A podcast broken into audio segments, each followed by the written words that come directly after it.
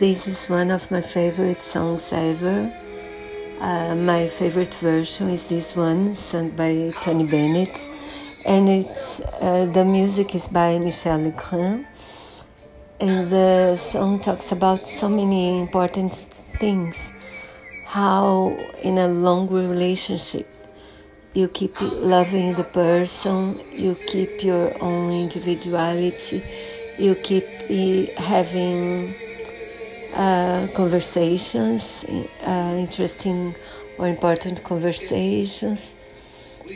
I think this would be one of the most important songs ever and one of the loveliest as well.